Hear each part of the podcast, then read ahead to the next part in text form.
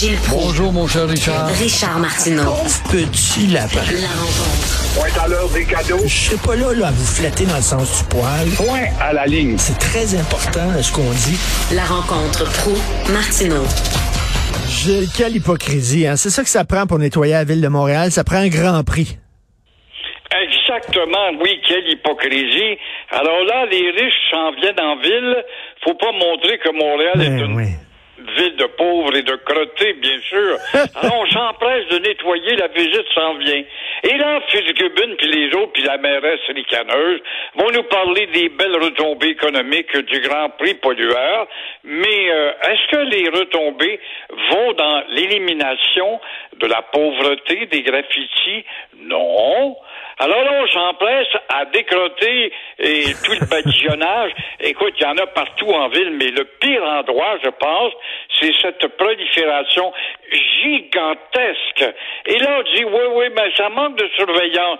Quelle lâcheté comme argument autour de l'hôpital McGill. Hein? Et quand tu prends le boulevard des Caries, le taureau de 15, c'est catastrophique de voir des gigantesques dégâts. Or, normalement, un jeune morveux, ça y prend 10-15 minutes faire un dégât. Là, ils ont fait des fresques à plus finir, des lettrages qui mettent des jours et des semaines. Et comment se fait-il? La police doit bien passer une fois l'heure au moins. Alors, comment expliquer? Si la police passe une fois l'heure, c'est qu'elle ne fait pas son devoir. C'est qu'elle a ordre de ne pas arrêter les petits bébés. Il y a même des compagnies chargées de badigeonnage à d'effacer. Ils font de l'argent à effacer le badigeonnage et qui vont dire aux petits morveux qui ont été arrêtés, va dans tel autre quartier, on va pincer un contrat, nous autres, pour la ville.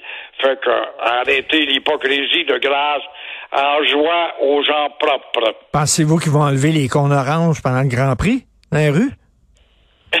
Peut-être à certaines intersections près des grands restaurants où nos vedettes pourraient aller sur Crescent, on les a peut-être enlevés.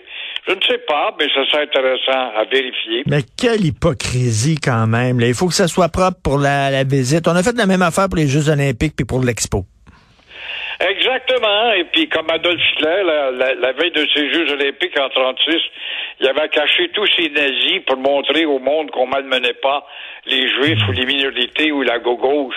Alors, il y a de l'hypocrisie euh, systémique et systématique. Ça en est une, ça bien organisé. Ça va pas très bien pour Justin Trudeau, hein?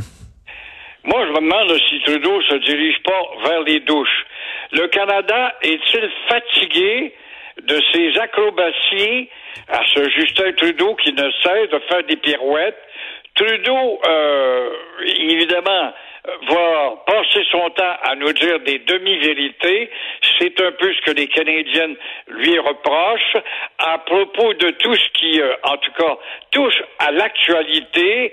Le sondage d'hier démontre un écart de plus en plus grand entre le Parti conservateur de Poivre-Vièvre, qui n'est peut-être pas aimé au Québec, mais il va peut-être finir par faire des gains par écœurement, qui gagne en tout cas du terrain au Canada. Trudeau a trop fait de chèques, dit-on. Trudeau utilise trop souvent l'avion du gouvernement. Trudeau voyage beaucoup trop, il est partout dans le monde sans rien régler. Trudeau a aussi profité et démontré sa faiblesse en défendant très mal son ami Johnston dans le dossier d'espionnage de la Chine. Et Bernardo, on apprend le dossier encore. Ben oui. Est-ce que tout cela va l'envoyer aux douches? Je pose la question aux auditeurs. Peut-être pourront-ils te répondre. Probablement que ça devrait l'envoyer aux douches. Je sais même pas- Probablement. Mais il perdrait un miracle. Un miracle, c'est un beau garçon. Peut-être qu'il se présentera pas aux prochaines élections, là, effectivement, pour représenter le Parti libéral. Et là, vous avez vu Michel Leblanc de la Chambre de commerce de Montréal. Il voulait rien savoir de la loi 96. Il était parti en guerre contre ça. Là, soudainement, ah, c'est correct. Il n'y a pas de problème, le français. Alors, c'est dur à quelque chose, ça, derrière tout ça, cet écran d'hypocrisie. Oui, il y a un an, il y a- des compagnies qui vont sacrer le camp. Il y a des entreprises qui resteront pas. On, on jouait la menace. Bizarre, un an plus tard, là, tout d'un coup, oh, c'est merveilleux quand même aujourd'hui. C'est très acceptable, la petite loi 96. Cherchez donc l'anguille sous la roche dans cette histoire.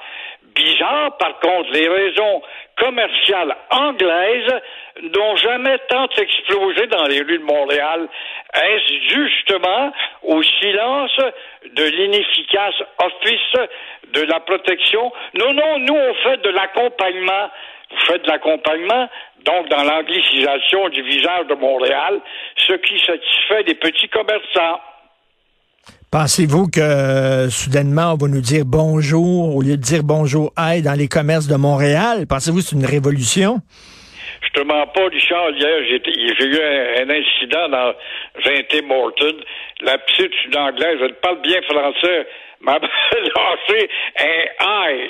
J'ai crié une avalanche de bêtises devant tous les joueurs qui étaient là je trouvais ça tout à fait normal, les autres. Et là, la pauvre était mal à l'aise.